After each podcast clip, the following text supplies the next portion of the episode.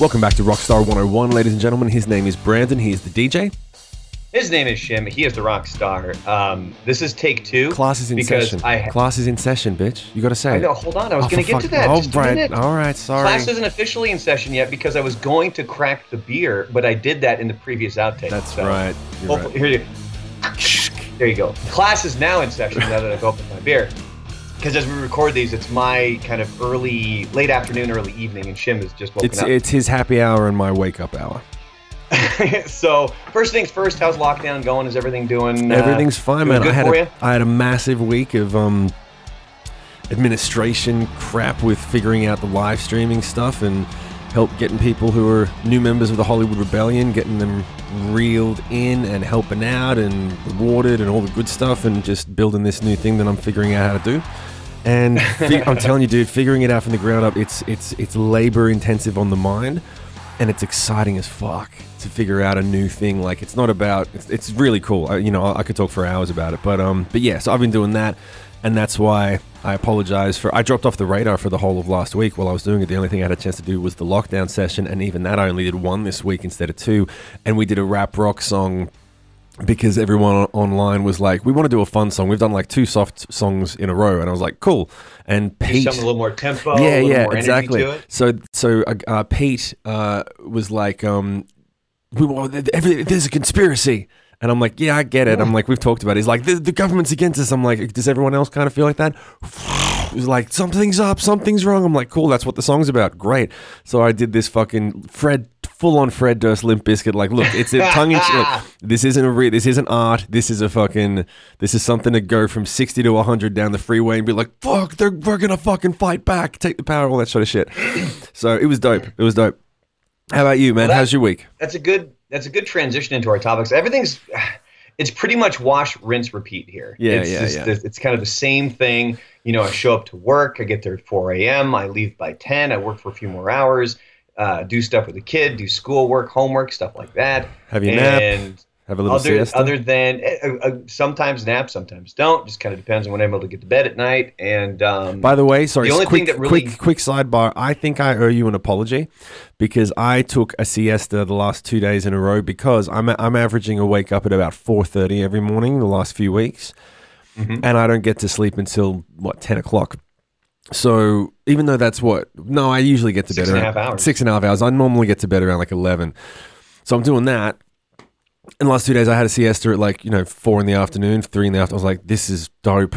Little half hour Yeah. snooze. See? It's fucking, it's dope. I told you. Yeah. But see, you were judging before you even knew. No, I knew. and I that's just wanted to fuck interesting because over the past uh, couple of weeks or so, it has been rough for me getting to sleep on time. And I got this Fitbit that actually tracks Oh, your yeah. sleep and, and everything else like that. And it's been brutal, man. I've been averaging about four to four and a half hours a night of sleep. So that's why I have to take that nap during the day because I'm not getting to bed until uh, 10, 10.30. And even then, I'm not falling asleep right away. And then I'm up at 3 o'clock for work the next Do day. Do you find when you function that way that you go, you wake up, you go through the day, you're doing your thing, go, go, go, go, go, plan, plan, plan, schedule, schedule, knock this out, knock this out, and then suddenly you just hit the wall and you're like, whoa, okay, nap time, got to fucking lie down for half an hour. I just hit. Did you do you hit the wall or do you like just it's time for a nap because it's scheduled? Like, because me, it's I just kinda- hitting me.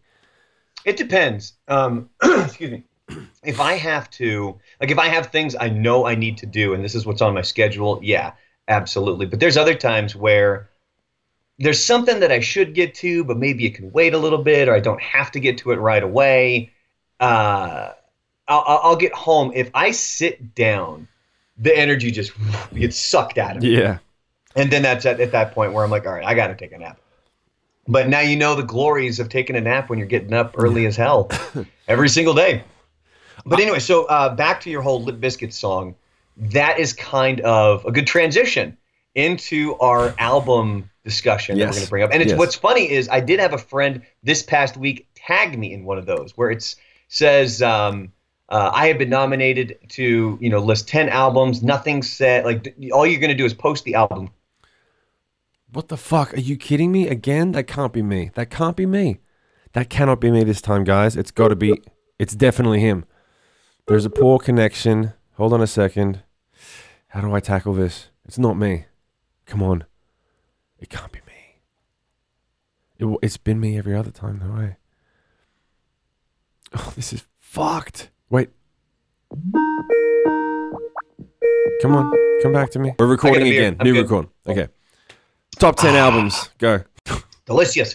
So I had a friend nominate me, and one of the albums that immediately popped into my, my brain, and I even uh, shot him a text to let him know, hey, I'm going to be doing this on an upcoming episode of Rockstar 101, and there's one album that's very specific to you. I don't think it's going to make that top five though, and it was Outkast's album. Um, I think to this day I still don't know how to say it. ATLiens. Um, Okay. You know which one that one is? No, is that right before the Love Below or Speakerboxxx? Uh, oops. I think it's the one before it. What's that? Um, it's the one oh God bless it. God, God Uh, bless I'm it. trying to remember which song. God bless I'm it. trying to not curse. Um, I'm trying to remember which. This was like a big, big album. Um, where's the damn track listing for it? Um, uh, let me see here. Song list. Because I remember. Oh, this is the one with two dope boys in a Cadillac, elevators. I mean, this was like a big, big. Oh, so this was the one that had- steel. This was this is the one that had Sorry Miss Jackson, or was it before no, that? this was this was before that. This was So even this is before like- that. This this Okay. album came out.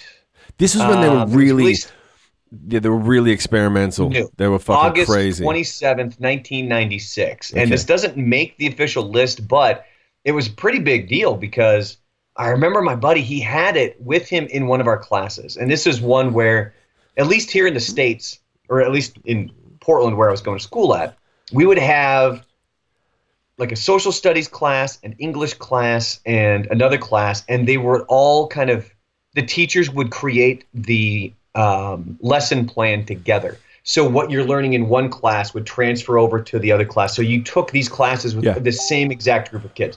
And so this is my buddy Juan Juan. and uh, Juan, and he had this album, and I remember him talking about it, and so I went and bought it because he recommended it, and it that's right there where I got completely turned on to ah, Outkast. Okay, cool. as a 16 year old Brandon, the white kid from the suburbs, um, talking about two dope boys in a Cadillac Right, and right, right. Uh, the wheels of steel, Right, if you know what I mean. right, right. But anyway, so that one doesn't necessarily make it. I've got a list of 15 here, and I got to figure out how I'm going to get it down to five. I have one definitive number one album that truly shaped my music landscape for my entire life. Okay, so I'll save that one for last. Okay, well, here's the thing. See, what I was going to say is if you want to go down the list, the thing is for me, I would probably go up the list. And the reason for this is because my seminal albums usually go in chronological order because they shaped my artistic journey. They're like, well, I started on this album and that was the seminal album that got me into music. And then I evolved into this and this and this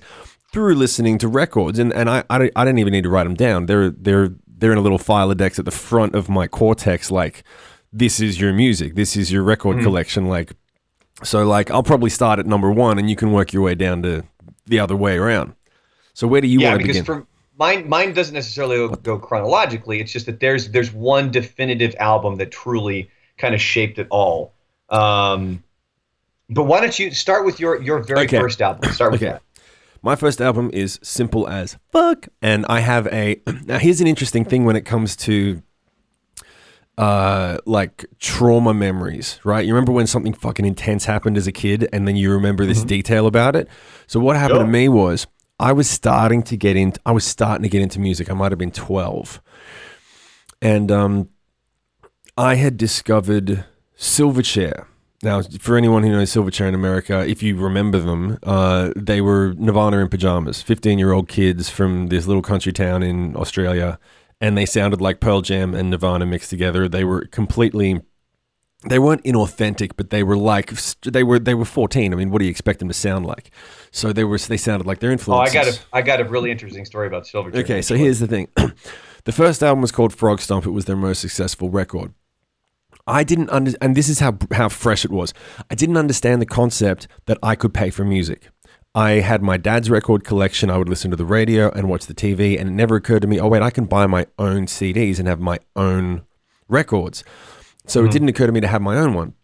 So what I did was I would go to friends' houses and listen to their records because I didn't have, I didn't, I still didn't even understand the concept of money or having money, and I can use my money to go and buy a record. And we were broke, so I didn't ask my dad like, "Hey, can I go and buy a bunch of records with the money we don't have?" So I would go to my friend's house and listen to the Silverchair record, and he and on this trip was the first time that he he told me like um uh the first time I ever heard the word Rage Against the Machine, right? Which is a little sidebar for us. He, we were listening to Silverchair, and he was like, "Dude, I just got uh, tickets." And I was like, oh, and I didn't understand the concept of tickets. I'm like, tickets to what? tickets to, and he was like ahead of me. I was like 12, right? Okay. And so, and he was like, I got tickets to Rage Against the Machine. And I was like, and of course, I'm trying to be cool because I'm so not cool. I was never cool, ever, ever cool in high school till I was 22 or whatever. Even still working on it. Oh, but now you're cool. Now I'm Yeah. fucking, you know it. Now you're- and so yeah, yeah, and so um, I and I, I just feigned like, oh yeah, cool. And I remember thinking Rage Against the Machine is like a like a conference or a festival. Like, is it a thing where people come to get rage against them? It sounded like a like a Like it's like something you do. It's not the name of a band. exactly, which was a, it obviously is a great type of band name. It sounds like a fucking like a rebellion, like the sort of thing, right? And so, but I was like, yeah, cool. You're going to this whatever. then we go and listen to Silverchair, top to bottom, Frogstomp, and at that moment, so here's the trauma. I had uh, I had moved from the top of the street down to the bottom of the street and just become the next door neighbor of one of my friends, which is why I was over at his house. What I didn't realize is I we were in the process of moving. So I've gone down and done a trip with my dad, and my dad and I basically moved our house by ourselves, walking everything from the top of the street down to the bottom of the street in boxes, carrying the wardrobe, carrying the bed, moving it down by hand. And so we'd done a trip. He'd left me there to finish doing stuff. And I was like, cool, I'm done. I'm going to go to my next door neighbor's house because I've got a next door neighbor who's a friend and I don't have many friends. And he's got the Silverchair record. I want to hear the Silverchair record. And I went. And I'm in there for three hours talking music, listening stuff. And then the next thing I see is my, and it was in the, uh, they had like a little back shack, like a little hangout room. They, they were much more well off than I was. So I'm in there and I see my dad walking up the backyard and he's livid, like fire in his fucking eyes. And the moment I see him, I'm like, I know exactly what, why he's upset. I have the keys to the house and he didn't know where I was. Oh, Yeah. So he was locked outside. So he was locked time. outside for three hours, wondering. Number one, worried about his kid. Number two, where the fuck is he gone? Like he, he probably assumed I went to get a sandwich or a snack, and he's like, "All right, he'll be back in ten minutes. I'll just have to wait and then give him shit and be like, don't fucking leave until I get back."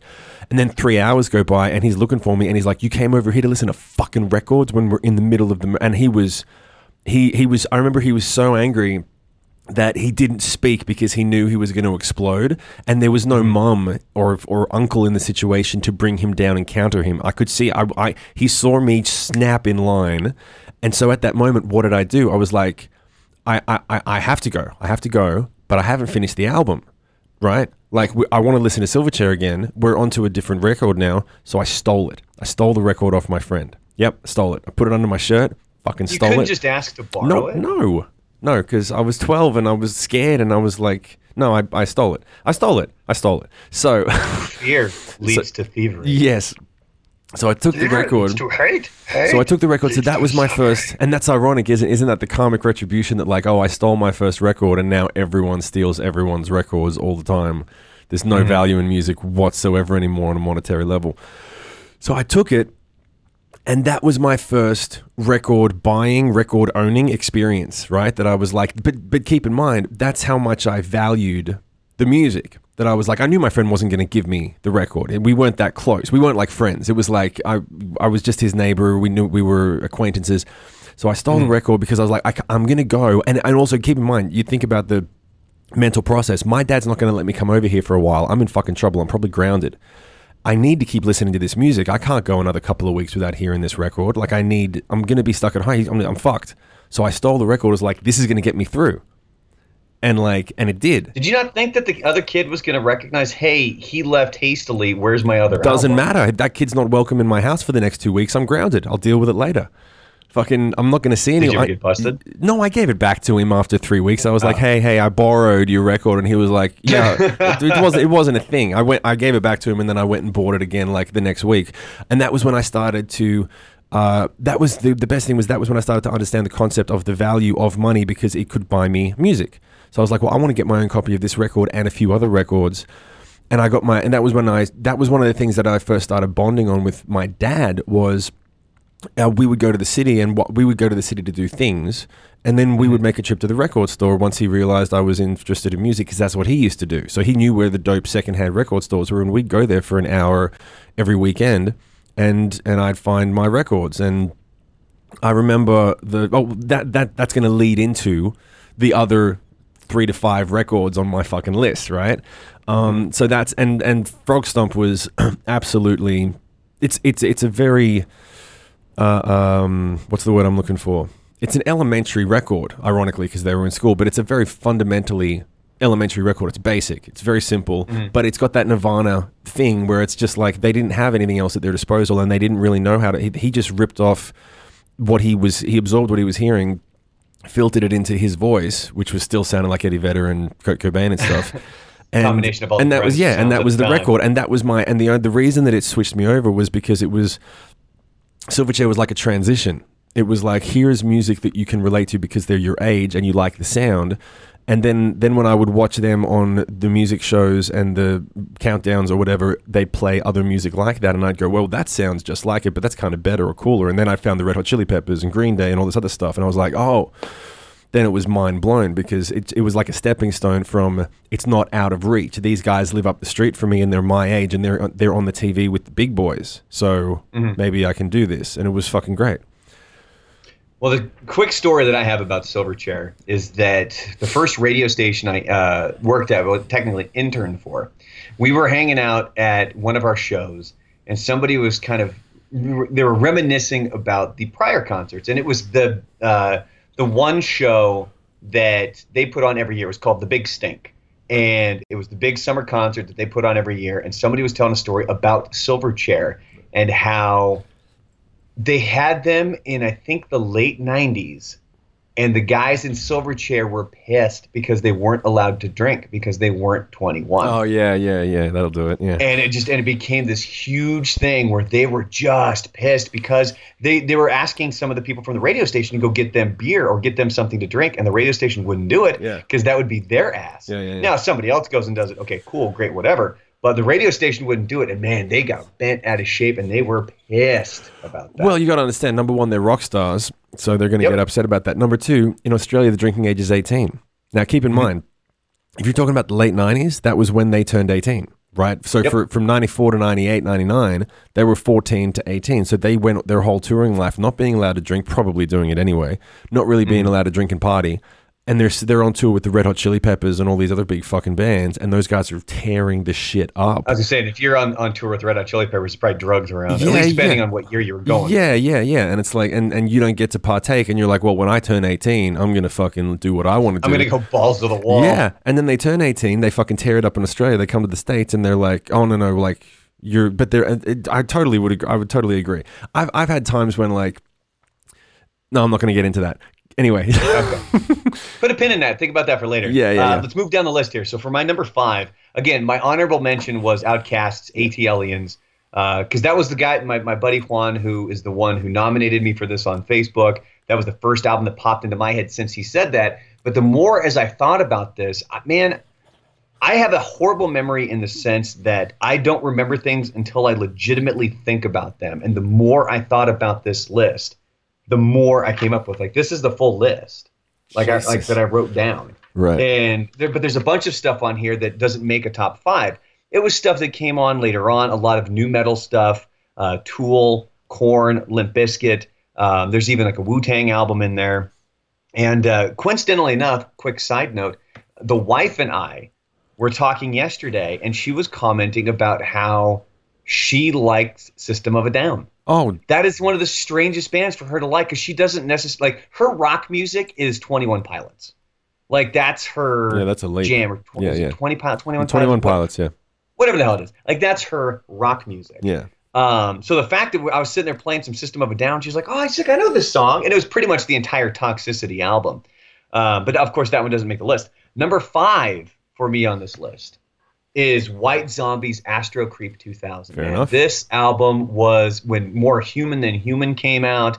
I went and bought the album. I remember it was one of the first times I was allowed to buy an album that had the parental advisory sticker on it because before that there was other albums and that just that totally right there reminded me of another album that could have easily made this list which Right. would have been green jello's album one with the three little pigs. Um, I don't know that one. oh, you'll re- you'll remember it. It was a great video. Okay. Um, but then, because I remember when I went to go buy that album, it had a parental advisory sticker on it. My parents were like, "Uh, uh nope," because I think I was maybe twelve or thirteen. I was in middle school Mm. at the time, and they were like, "No." But Astro Creep 2000 came out. I think when I was fifteen or sixteen years old. Yeah.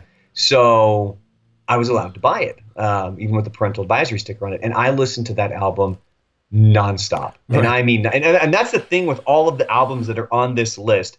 These are albums that at some point in my life I listened to on Nonstop. repeat Yeah, yeah. over and over and over. And I I have a story about White Zombie, and it was I would always carry my CD player around with me.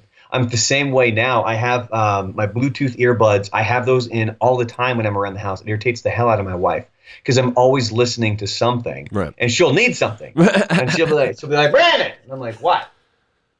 Like 20 minutes later, Right. because I got the headphones in. Yeah, yeah. So I was in, I was playing baseball. I think this was my freshman year of high school.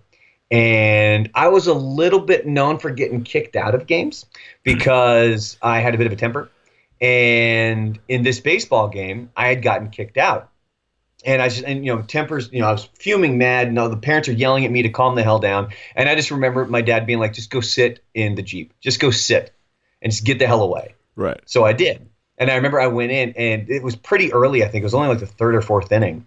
And I just remember sitting in the car, listening to my CD player, listening to White Zombie, just fuming mad awesome. in that moment of my God, awesome. you know, screw this umpire. How dare they do that? Like, do- like do typical team crap, but like Yeah, yeah. amplified to 11 because I was a sociopath, apparently.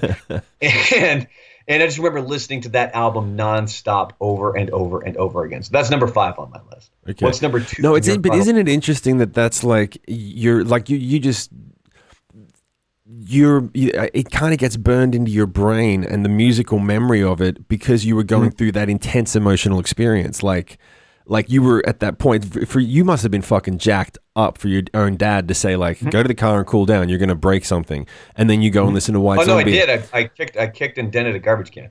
Oh, shit. well, that'll do it. And then as a result, that White Zombie album is now imprinted to that emotion. With that memory. With that, with That that, emotion, but that memory, but that emotion, that that thing is like. So now, anytime you want to recall that emotion, you can put on White Zombie, and it'll help get you there. If you wanted to But see, consciously that's be like, thing for me though is that I, it's it almost does the opposite now at this Really? point because I know how out of control I was and I know how much that emotion doesn't benefit anything and I know how bad and negative that emotion can be for you. Yes, you need to go through all your emotions; they're all natural. You need to be able to deal with them. I had a tough time dealing with them at that time. right, So now for me, when I do listen to something like uh, like a White Zombie, um, I can almost use that uh, as a counter to that emotion, where it's able to bring me down a little bit as opposed to bringing me back. I mean, I can still get there if need like I can feel it, right, but for some reason, it, for now, it's like okay, like I was there. I've moved on since then. You know what I mean? But do you? Is that because you've done your processing of how to not be an angry guy so much anymore? Like if you, if you, At least were- I, tr- I mean, I try to. Yeah. right. But let's say, for example, like when, how old were you when this happened? Um, I think I was 15. So if you're 15, if you had listened to that record again when you were 16, would it have taken you back to that place, or would you have calmed down as well? Did you get there pretty quickly? I, I'm no, thinking, I know now. I think it calms Yeah, but, like, I- before, like right, like within one to two years, maybe even five years. No, it's not going You to. you could listen to that record and it would like trigger it again. it would right? re- it would remind me of how pissed off. I yeah, was. yeah, and that's the thing that I really have been getting into more and more. I've been like, I didn't realize it until, and I'm doing a sidebar, but that's what we do. As I've been doing lockdown sessions and I've been collaborating online with um with people, people who I don't know, who I'm getting to know through the, the stuff.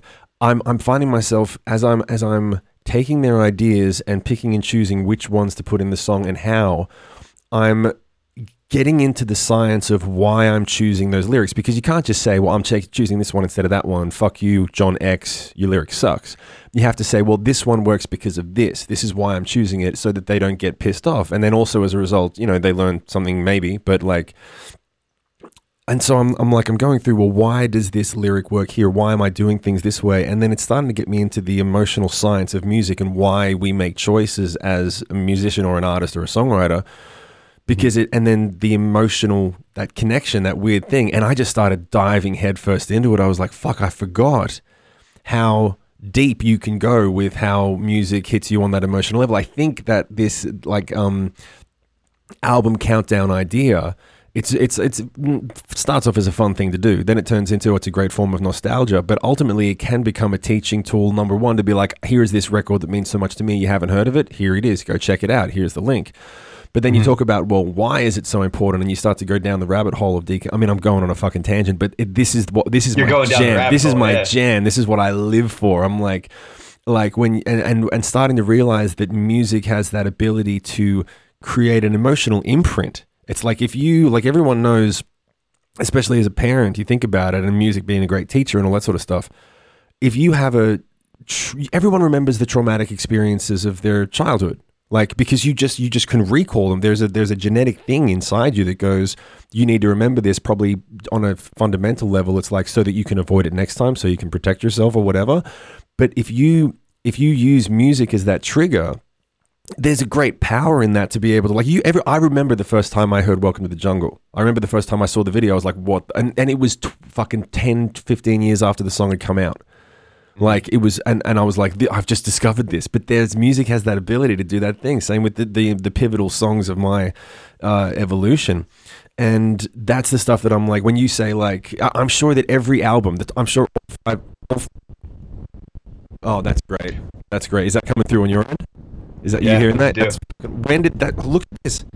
How did that happen? Because I, I started on this rant. Hold on a second. Hold on. Wait, check it out. Check it out. I out. think it's I think it's God telling you to shut the bleep up. No, I think it's plugged in all the way. It is. It is God telling there me to go, stop. There you go. I'm imparting too much information, and God's like, stop. They can't handle it. They don't understand. You got to walk them through All it. right, so then go number number two on your list. What's the uh the, in the, in your chronological order? What's number two? it's it kind of gets jammed up on fuck this is god this is god in fact in, in, in, in introducing himself in the situation why are you fucking with me why is everything fucking with me today we, we, we'll well, i'll have to cut this part out as well because this isn't gonna You don't have to cut it out. I can sit and hum like.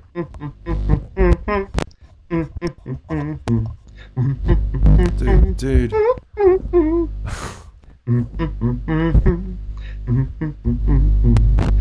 dude what is going on wow okay It sounds like you're plugging in a bass. no i know i know it's What'd you do? What happened? I'm cool with it, man. I got you a saw beer. me. I'm good. You saw me. I didn't touch it. It just decided it doesn't want to play ball. It Yeah. doesn't. It doesn't want to. he had it fixed, and then all of a sudden it just decides like, hey, no, we're not gonna work anymore. I can't need a new microphone, dude. just work. Okay. Hold on. Hold on. Well, it's better. At least it's technically working. That's gonna All drive right, go me- quick. Number two. What is it? Hold on a second. I gotta think. You already forgot, didn't you? No, no, no. The problem is I've got three. I've got three that get jammed in the Then you doorway like the Three you wanna put Stooges. at number two. Yeah, no, no. This I'm, I I'm thinking. Um, it'd be Dookie. It'd be Dookie. Dookie. Yeah, it'd be Good album. Dookie. Yeah, and the reason is because, like I was telling you in the chronological order of that story, I went to the record store to buy Silverchair, and here's the reason. This this was the pivotal moment for me. Right, there was um, first time I recognized Silverchair. I was watching the MTV Video Music Awards 1995. Uh, Silverchair played, and that was the first time I saw them because I'd heard of their stuff and I'd been getting into the record. But and never seen 'em no. live or anything. And it was them. Then there was Live that did I Alone. Then there was Red Hot Chili Peppers that did Warped. Crashes. Then there was Green Day who did the first single off Insomniac. So I went backwards and I was like, so I went and I bought all four records. Now, those four records, that's why I'm, I'm kind of jumping ahead, but I'm like, it, it all happened at once. I went to the record store and I bought all four of those records at the same time, and that was my. So does that? So then that completes your top Pretty five, kind much- of? It's, pretty it's- much- It's Silverchair, and then what were the? four? You had Green Day, Dookie. Silverchair, Green Day, Dookie. I'm going in list of import. I go through. I bought them all at the same time, but in terms of the list of importance and relevance, it was Silverchair's Mm-hmm. Frogstomp, Green Day, Dookie. Uh, after that, it would probably be Live because it was Mm-hmm. really songwritery, and then Red Hot Chili Peppers, uh, One Hot Minute, because of the funk. Right. So Mm-hmm. if you put all four of those albums together, you'll get the first couple of Sick Puppies records. If you really listen to them and you listen Yeah. to the, the the level of funk, the level of songwriting, the level of lyrical, like you go into Silverchair had the grunge, Green Day had the punk aspect that was just yeah. Uh, live had the songwriting, craftsmanship, and the lyrical. Like their lyrics and message was much more evolved and spiritually in a way than the other bands. And then Red Hot mm-hmm. Chili Peppers had the drive to be like, all right, it's not just going to be punk, da da da da da. It's going to have this flow and this backbeat and this funky thing. So you put all three, all, you motherfucker, you put all four of those together, and that's what you get. You get the first two Puppies records. So then you bet. So you have. So that's going to be your four. That's my then, like four. four of your top five. Yeah. Is, is, is, is those one? Okay, so I'll, I'll crank through mine then here because mine don't have necessarily a ton of stories. But number four on my list was Paul Simon's Graceland. Okay. And this is this is the epitome of me growing up. The, the Paul Simon's Graceland. My parents owned it on cassette. They eventually got it on CD. And it's one of those albums that we would listen to front to back. And I just remember it playing in the car as we were driving to a camping trip. You're in the car for an hour and a half to two hours or wherever it is you're going. And that was just constant. You know, Graceland, Diamonds on the Soles of Her Shoes, You Can Call Me Al, all of this stuff that whole album, man, I can still to this day listen to it and absolutely love it. And my wife didn't know who that was. Um, like I don't think she really knew. I know she knows who Paul Simon is. Like let me backtrack on that statement. Um, but I don't think she really knew just how great that whole album was. Tried playing it for her on a road trip. I don't think she quite grasped it though. Uh, the next album, uh, number three, is Aerosmith's Big Ones. This was one of their greatest hits compilations. So you're getting a lot of the greatest hit stuff, but you know how a band will have a record contract that says you got to release X amount of records. And an easy way to knock out one of those records is you release a greatest hits album. Well, sometimes it's said that you have to actually put a new song on this album. And I think they put a couple on big ones. I know that Deuces, I think it was called Deuces Are Wild or Deuces Wild, um, is one of those songs. And this one, it's one of those albums, and these songs, of course, now it's starting to. Oh God, what's happening here? Can you hear that? Yeah, that's that's Queen though, right? That was Queen. I don't know how I got to Queen on that. Oh, because I accidentally clicked uh, clicked where Queen was. Um, but for Aerosmith's big ones, do you have songs for yourself that no matter what you're going through, no matter how you're feeling, like, and this is what we're talking about, where if you go back and you listen to, uh, like, if I were to listen to White, Zombies' Astro Creep 2000, is it can it take me back to that emotion I had on that day that I got kicked out of that baseball game? I mean, it could, but I have spent my entire adult life trying to deal with like depression and anxiety and all of these other emotions that kicked in in like late teens, early 20s, and have never fully gone away. Which is why music has been such a big thing for me because music has been an escape from that. That's why we've talked about it on this podcast. Chris Cornell always had one of those voices that was it was it was the moment he would start Yeah. singing on a song, it was like washing you and just completely drenching you with calm. Yeah. And that's something that his voice was always able to do for me, which was unfortunate because it clearly didn't work for him. Hmm. But the album Big Ones, which I'm not sure, here we go, came out in 1994, and I think it had two new songs on it, if I remember correctly. And it was um, Deuces Are Wild and Blind Man. I don't know if those were on other albums or not, but I, I remember those two specifically Right. on that album. And it doesn't matter, like, as much time as I have spent trying to deal with these things of, of depression and anxiety, there's always a quick go to sometimes with these things where if I put those in and I start listening to that song, the the very beginning of either one, there's a this the very beginning of Deuces Are Wild, it immediately takes me back to then because there were certain aspects of me from age 12 to 16 that I miss, that I liked, that was more carefree than I am now. I wasn't as strict as I am now. I wasn't as much of a hard ass on myself as I was now. I was more fun loving. I was more Yeah. um, able to enjoy things. And that and it takes me back to that. It's not permanent, it doesn't stick around, but for that brief moment and while I'm listening to that song, it does that for me. And that's what the other two on my album do. Where number two was House of Pain's self-titled album, Yep. the one that has Jump Around and stuff like that. That's another one. I could probably recite the entire album front to back because that thing was just on a loop. And I remember I bought that album at a used CD store. Hmm. So when I got it, I was like, oh man, if this thing skips, I'm gonna be so pissed. Because that would, you know, if you're buying it from a used CD shop, that would happen every now and then. Thankfully, that didn't happen. But it's the same thing. And then my number one album for me of all time, the one that I listened to, this was an album on. Do you have uh, big school trips down there where you leave for like a week when you were in like middle school or anything like no, that? No, we used to do weekends. The most we would do is we do like two two days, like a three day weekend. You go for a camp or a ski thing or whatever. I did like two of them the whole time I was growing up. Yeah.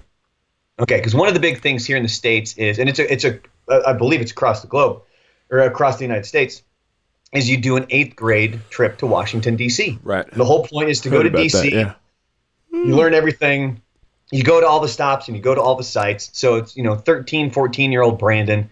Um, I think it was probably 14 at the time, and um, I had I had an absolute blast, and it was it was me feeling like I was becoming an adult, but I never quite reached that adult that I wanted to be, if that makes sense Right.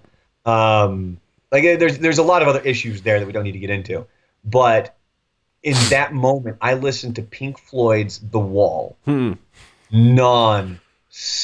Yeah, yeah. I remember sitting on the bus, and my parents had given me some money to spend, and they let us. And this was what was weird. They just unleashed us when we were in eighth grade. Yeah, you would have chaperones here and there, but like they would drop us off in a mall, and the chaperones would be like, "Well, just be back here at this time, and Yeah. we're good." Yeah. Yeah. So it's eighth, eight, you know, eighth grade kids just kind of running around doing whatever they want. And I remember I went and bought a new Walkman, not Discman, Walkman Right. for cassette tapes Yeah. Yeah. because I had the cassette of Pink Floyd's The Wall. And when Yeah. we got back on the bus, one of the teachers was kind of going through, hey, what'd you guys buy? What'd you get? What'd you get? What'd you get?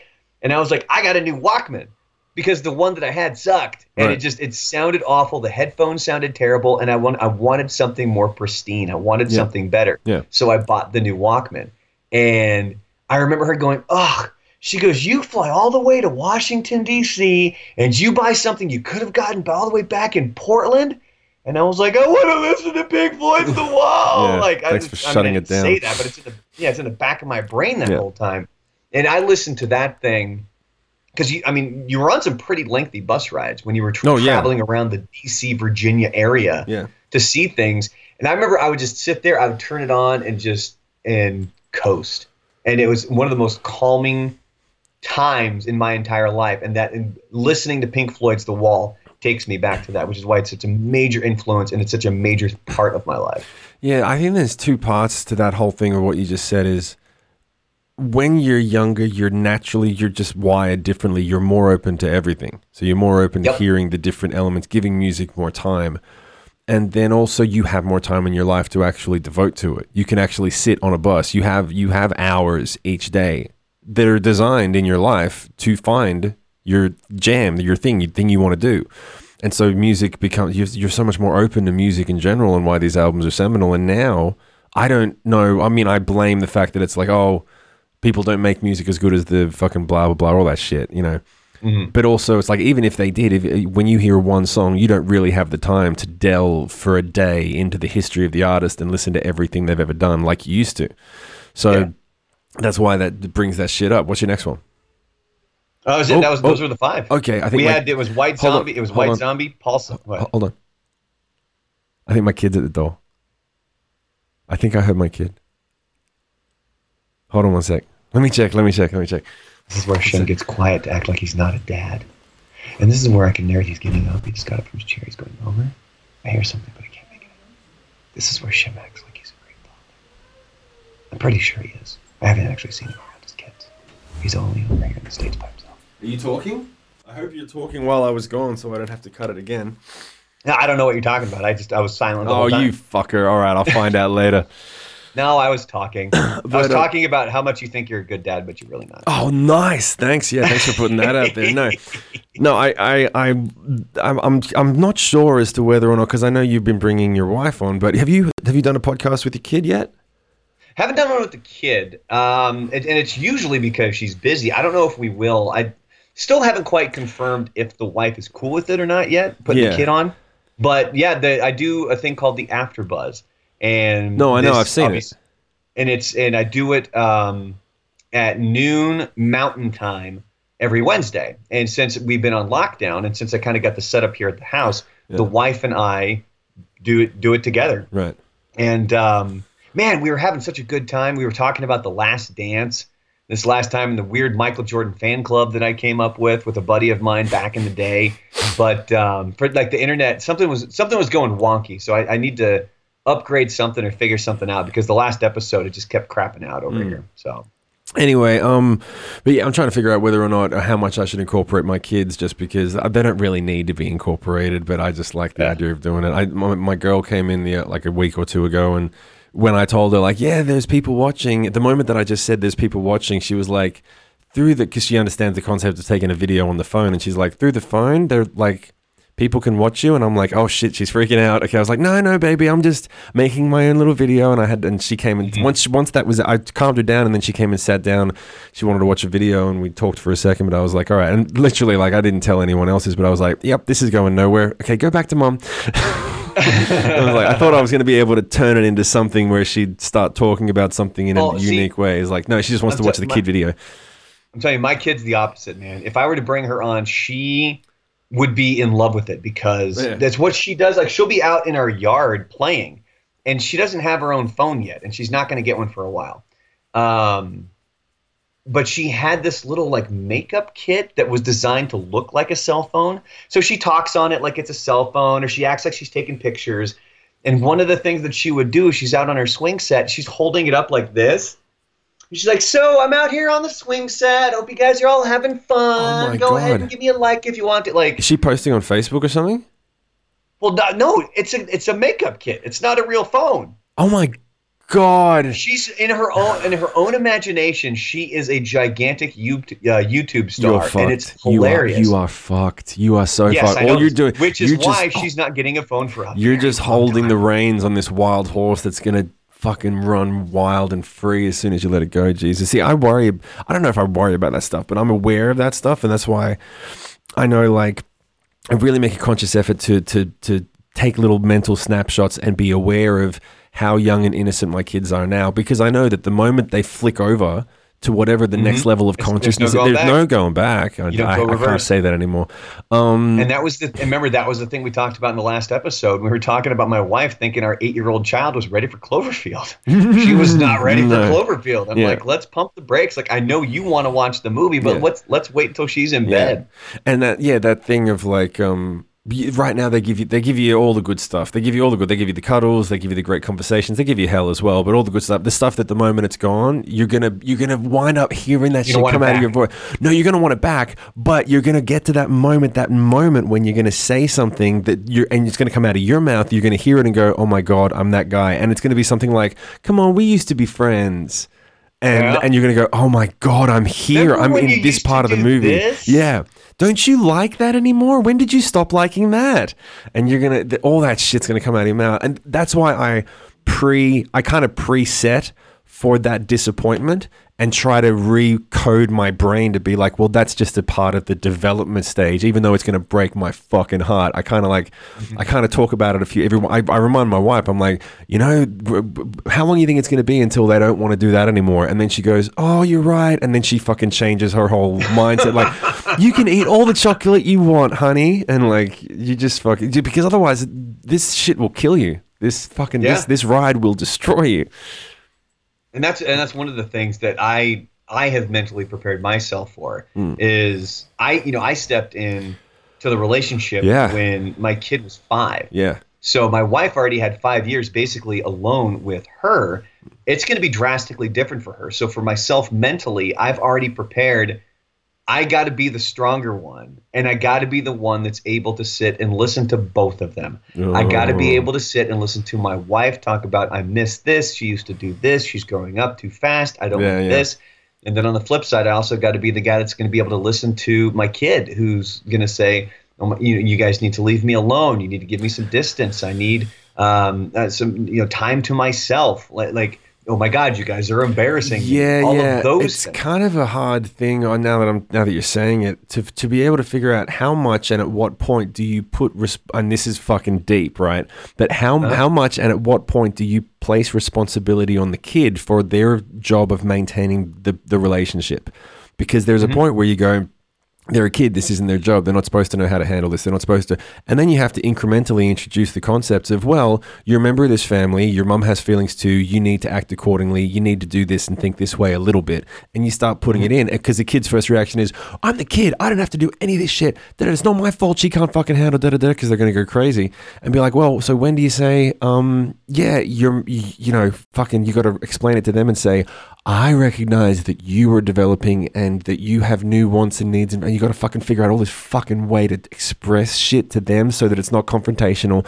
And then also, it's a loaded gun where you're going to hit him in the heart with, but your mama loves you more than anyone in the world, and you're to. And so, if you, you if you could just be a little bit compassionate to the fact that she's she's um she's going to take a minute to, uh, uh, I'm making this shit up, like calibrate to the new dynamic of your relationship because she loves you so much, so that the kid goes, all right, I get it. She's done so much for me. She raised me. I'll fucking, I'll, t- I'll take this one salt grain of shit you just said and implement it when really it'd be so much easier if I just wasn't a little fuck that day. You know what I mean? or or you get to the point where you're like, your mother carried you for nine yeah, months. Yeah, yeah. That's the thing, though. You can't because you otherwise you create that resentment. The moment you start barking and you start fucking like you just w- why do it? Why? Because I said so. That's the worst thing you can say. Even though you say it all the time, I'm like, because I Yep. fucking said so. Because then the I mean, you're just creating a little monster there. P.S. Well, there's times where yeah, go, go go, no, go ahead, go ahead. I'm gonna Well, I was to say go. for, I'm for that go. thing, the whole with the whole, uh, you know, it's because I said so. I try to make sure I mix it up with the kid because I know my job as a parent is to prepare her for the real world, and I think that there's a lot of parents out there that don't do that accordingly because they want to coddle, they want to baby the child because they don't want the child to feel pain, they don't want the child to be upset, they don't want the child to be confused. And for me, it's like confusion is normal, confusion is natural, but I try to talk my kid through it. There are times when I say do something and I have a, an, an explanation. Here's why you need to do this. But then there's other times where I just say, do it. Yeah. no explanation whatsoever. And she always gets that look like, what? And then she'll ask, well, why? Because I said so. Why? Because, Because I, said so. so. Do it. And then she does. But then I, what I want to make sure I do every single time after that is if I just said do it because I said so, I pull her aside and I talk to her about that. And I'm like, it was a little confusing, right? Like it, it, it confused you that I was just telling you to do something with no explanation. She's like, well, yeah, because you know, up till that point, or you know, majority of the time, it's well, there's a reason why Dad says to do something. And then I try to express to her, and I might be doing this too early. I don't know. You know, we're just like that's the thing. Like you know, the thing that I've really been thrown into the gauntlet here and realizes you don't know a goddamn thing Yeah, when it yeah, comes yeah. to parenting. As much as you can be like, oh, like you can look at your friends and be like, huh, yeah, well, they don't know what they're doing. Like if the kid's throwing a fit, dude, you don't have a damn clue mm. until you're actually doing it. And I even I I might even know less now. But the one thing I want to do is I want to try to explain things to her as much as I can Mm. so that she can learn from it. She might not agree with it. I don't care if she agrees with it. But as long as she understands the explanation. So if there is something where I say, just do this because I said so, after the fact at some point, I want to pull her aside and I want to talk to her about that so that she can ask questions and I can answer them or I can make a, another point as to why she had to do something. And all the while letting her know, like, because there's going to be times in your life you're not going to get an explanation and you have to be prepared for that. Mm. You have to be ready to just do it sometimes.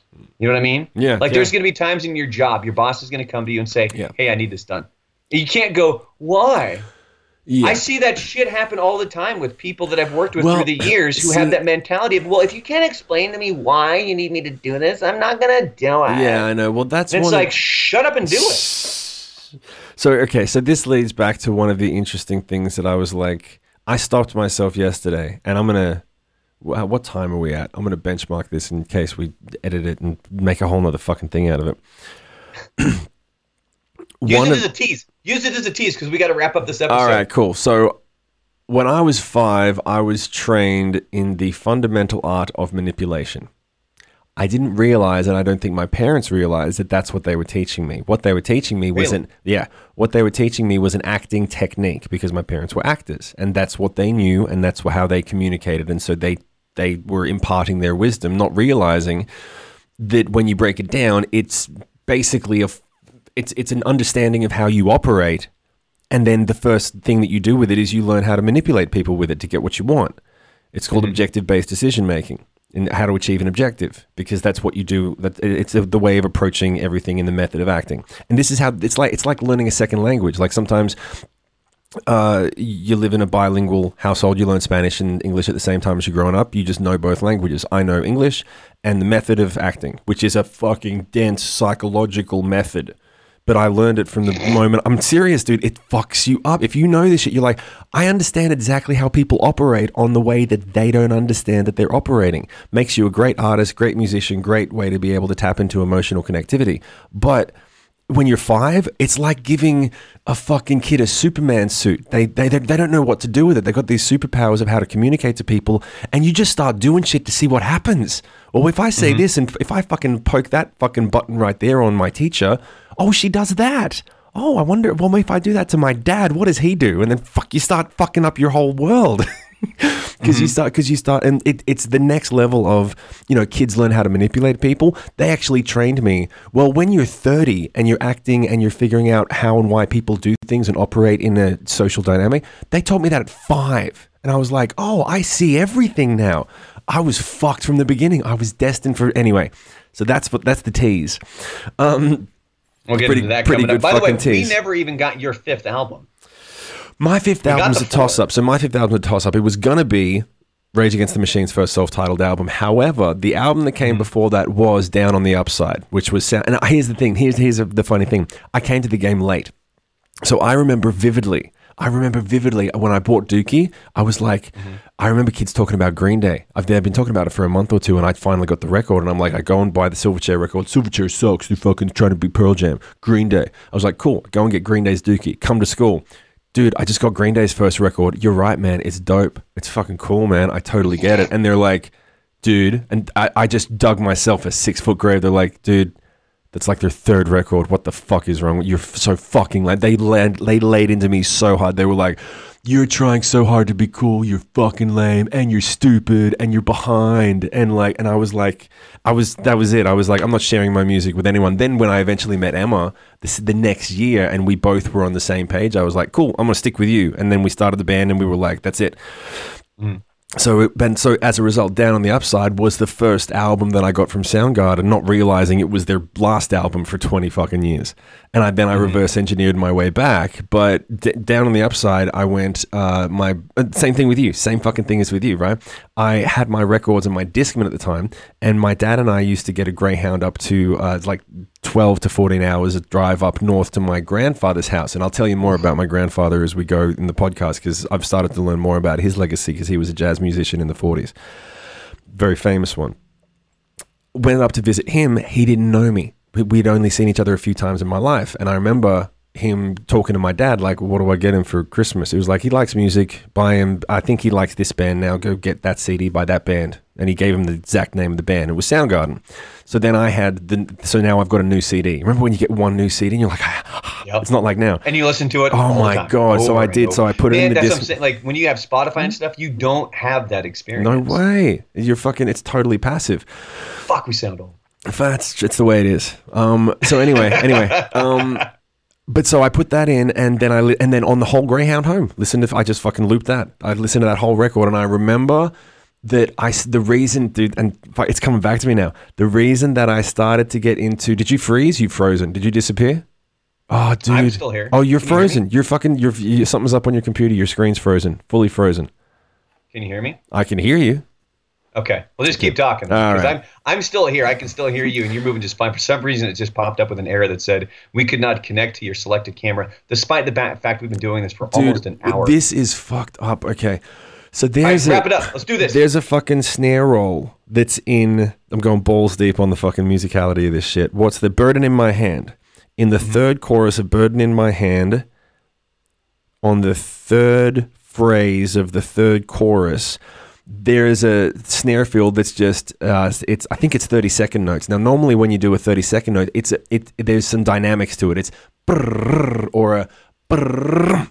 This one was just right. It was a fucking machine gun, and I was like, how the fuck did he play that? That is the most powerful thing I've ever fucking heard, and it works perfectly. It's placed perfectly in the song that was when I started to get into drums. That was the moment when I was like, I need to, I need to learn how to play drums. Well, learn how to do that. I need to learn how to do that because that that just fucking hit me right there. I would wait for the whole album for that fucking snare roll, and anyone who knows the record knows exactly what I'm talking about. And that was when I was like, I started getting into drummers, drumming. What is it? Why, why does it? And and the relationship of rhythm to music and melody and the whole thing. And and I was fucking 13 and and most importantly, and this goes back to the thing I was talking about. The reason that I wanted to learn so much was because I realized that it was emotionally impinging on me. It was changing my emotional state. And at five, I realized the power of being able to change someone's emotional state to to change your world around you. And I was like, oh, I can use music for this shit too. And that was when it was fucking game on. Cool. That's the story. All right. Well, on that note, we will uh, lead into more of the stuff that Shim had teased on the next episode. If you have anything for us, you can always hit us up on social media. Shim's on Twitter. It is at Shim Moore, S H I M M O O R E. Uh, you can also find him on his Facebook page as well, which is where he broadcasts live the lockdown sessions and things like that. That's you um, can find me. That's 5 p.m. Pacific Standard Time every Thursday and Friday. I just locked that in. Had a kid. You can find me over on Instagram. It is at the real Brandon Lorian. If you want to check me out over there, you can always drop us a message if you have any topics, questions, anything that you want discussed on Rockstar 101. But on that note, before anything else craps out and the equipment dies on us, Yeah, What do right. you, what do you need? What are you doing? I'm, I'm just I'm doing this because I'm trying to touch your face and make it move. It's like you're, you've had a stroke and you're just you, Oh. you can't see my end. It's fucking weird while you're talking, dude. No, I can, but I can, I can see my camera froze on my end. Okay. Like it's, it's the camera, All it's not the internet. All right, so let's wrap connection. it up. on Let's wrap it up. His name is Shim. He's the rock His star. name is Brandon. He is the DJ. Hostage Boots! Boom.